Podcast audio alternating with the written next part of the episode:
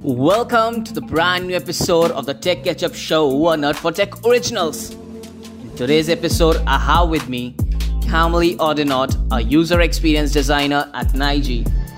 Kamli started her career as a fashion designer, tried multiple creative domains until she found her love for designing systems and user experiences. In this episode, she opens up about her journey and gives us some interesting and lesser known insights from the world of UX designing.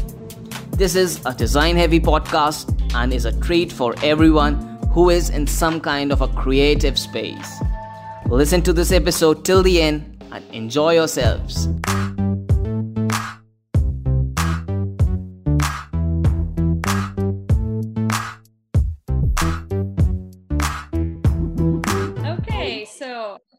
Start uh, by telling you a little bit about myself and um, well, what uh, what took me uh, to where I am now as a designer.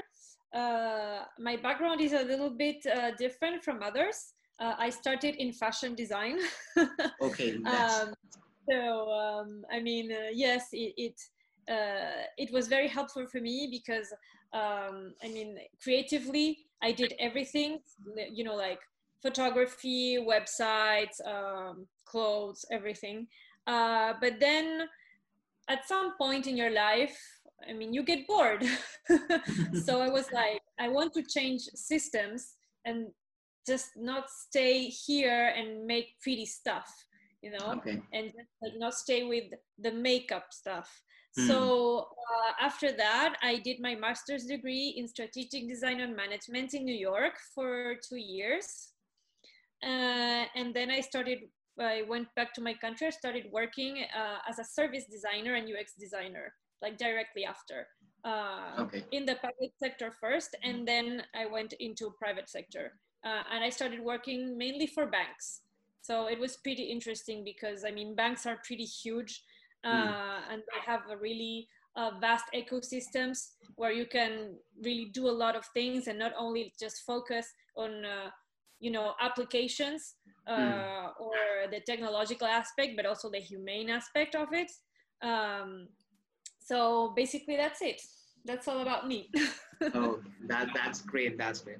So, uh, I, I wish to understand that, uh, like you started off as a, a fashion designer, and then you switched on to designs that that are more close to technology and for products. Actually, we can say. Uh, so, like, how how uh, was there any kind of learning that actually helped you while you were working as a fashion designer in in the field which you switched and how how was that transition actually how difficult was it or how how how comfortable were you transitioning from that phase Well, I think it's more about you know uh, personality and uh, the acquisition of skills. Hmm. Um, I am usually a very flexible person, so Mhm. and I'm very intrigued about everything. Like everything gets my attention, uh, and I'm a very constant person. So mostly, what helped me was having this flexibility and not being scared about the Mhm. new things uh, that I had to see or learn. Um, mostly in fashion design i think that the aspect of marketing helped me a lot uh, because you know you need a platform to sell so Hmm. i think that would most help me to understand and you know bridge a gap between these two worlds. Uh, so ma'am uh, like as a designer what i feel it is very important to be flexible open to opinions and learn things unlearn them. So it's it's, it's a kind of process from like where you begin from an idea and then finally get to that final design which goes out for the public and for the users. So during during this entire phase there must be opinions there must be sometimes opinions from people that are not actually resonating with your ideas. So so that, that may happen quite a lot of times. So how do you go about those kind of phases or uh, those kind of situations when you when you try to uh, like you try to go with your instincts and someone is trying to get their opinions done on that paper or, or on, on that design? So how do you go with that kind of phase well i usually start uh, with a brief okay which i co-construct with the client so Hmm. like that you are on the same page of course Hmm. afterwards i mean there are a lot of other key stakeholders that will come into your project and maybe not in agreement uh, mm. to you know your ideas or whatever you want to change uh, and i think we need to be very humble and take in everything that they say um, because usually what we don't understand as designers is that uh, the knowledge is there i mean people have a lot of knowledge and maybe these people have worked in their in the company uh, uh, of your client for like 40 years mm. and uh, the thing is that uh, you have to understand that you come to take this knowledge that they can't really enforce and make it an idea so mm. um, i take in everything that they say but i also justify my answers so mm. for example I try to be very open when I do the research. Most people really hide this part or just don't want to really uh, share it with the client until everything mm. is done and everything is pretty and everything is finished. I think that is a mistake. Uh, I use uh, tools that help me uh, bring forward everything that I'm doing uh, to the mm. client. For example, I don't know, Miro or Mural. Uh, I do mm. all of my research in this way. I know that you know as designers we use a lot of paper and a lot of post-its, mm. but I prefer virtual post-its in this case. Yeah. Uh, and I do this because uh, usually, you know, uh, these people, for example, have worked in, for example, an application for I don't know four months, and mm. then they say, okay, this is not working. We need to call someone to help.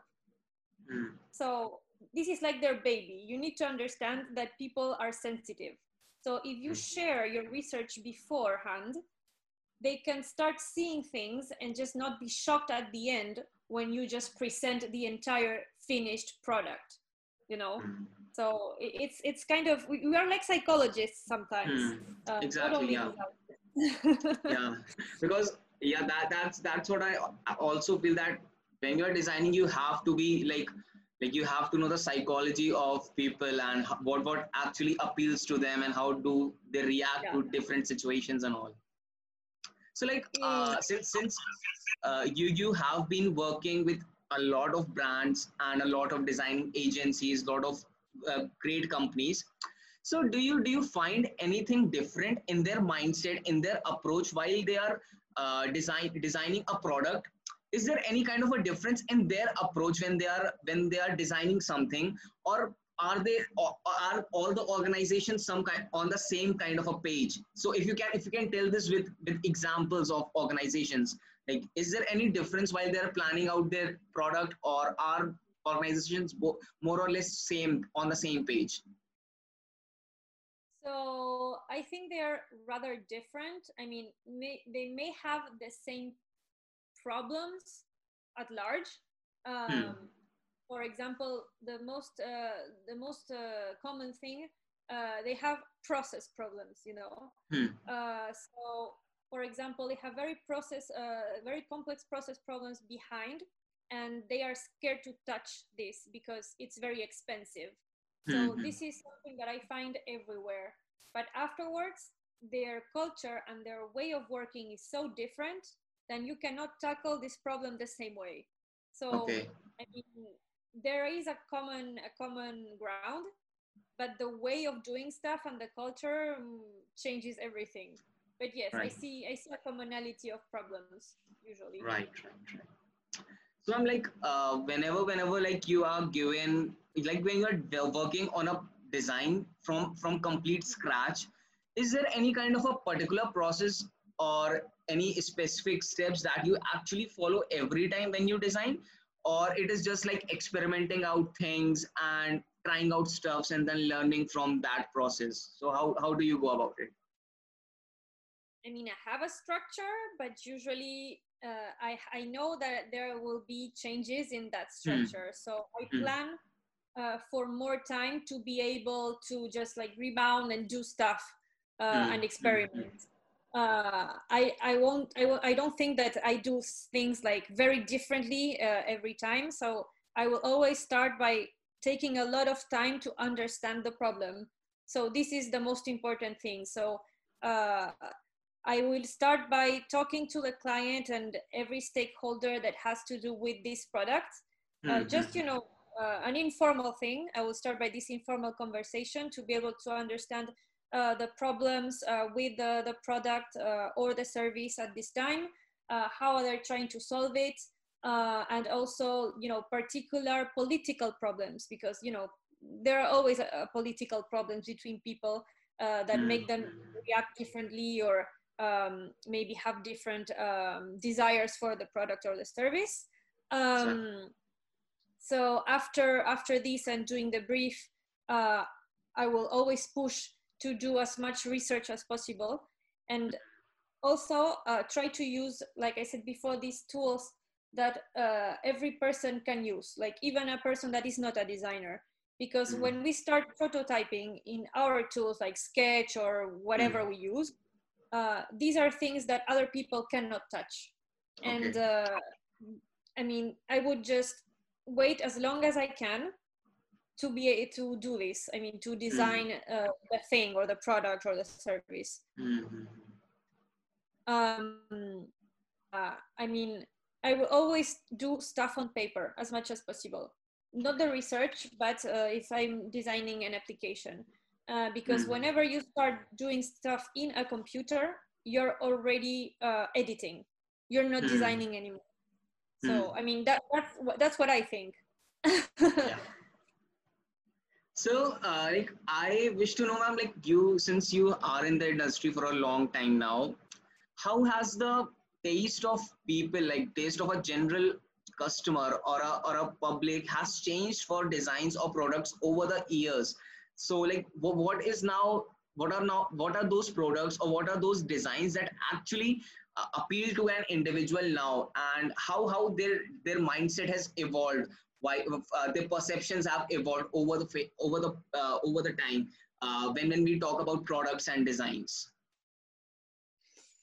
hmm i mean it, it depends uh, it depends where you are i mean uh, i can talk about maybe my country uh, hmm, hmm, specifically, but I don't know if I can have like a global view of everything because I mean, you know yeah com- I, completely I understand in, yeah we live in a globalized world and everything but uh, you know necessities are very very different for example in my country i think that a lot of people are really looking at these banking applications that are actually not banks i mean they look like banks but they're mm. i mean they don't feel like banks mm-hmm. uh, hmm, hmm. and um, and they're you know understanding that uh, I mean, banks today are not really necessary. I mean, we don't need banks to do banking. I mean, hmm. I don't know if you understand what I'm saying. It sounds a little bit crazy. Yeah. Uh, but like people are really focusing on this in my country because I mean we have a very complicated uh, economic system uh, okay. that doesn't allow people to really understand or um, I mean have control uh, over uh, their spending or uh, whatever they want to do with their money. So I mean, there there's a big focus on this. Mm. In other countries, for example, here I see. I mean, I'm in Paris right now.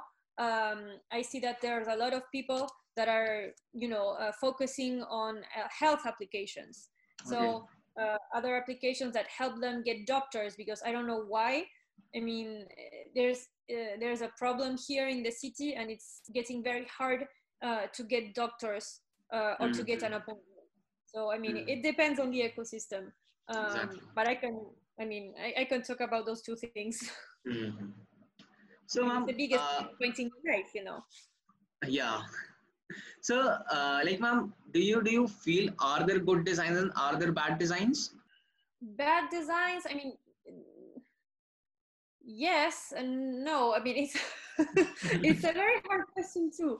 Um i mean i think I, I couldn't talk about bad design. I mean there there are of course bad experiences but because okay, like, uh, like like if i if i say uh how how are are there any any parameters to like say that uh, technical parameters i'm talking about technical parameters are there any technical parameters that can actually uh, classify a design as a bad design or classify a design as a good design oh, or is it or is it just just the uh, user engagement or, or the customer experiences that defines a design as good or as bad i mean there are some basics yes uh, for me, for example, uh, uh, applications that don't take into account accessibility, hmm. that is by design for sure. I mean, today hmm. you need to be able to have the flexibility enough uh, to, uh, I mean, uh, get people to use as much as they can the application you have designed. Hmm. Um, mm. But also, I mean, there's a little bit of truth in what you say mm. about the user experience. For example, uh, I love uh, my banking uh, N26 application. I mean, it's mm. for me it's perfect.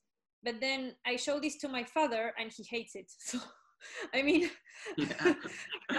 yeah. it depends on the target. It depends on on on the user you're targeting to. Um, okay. You know, your applications cannot be for everyone.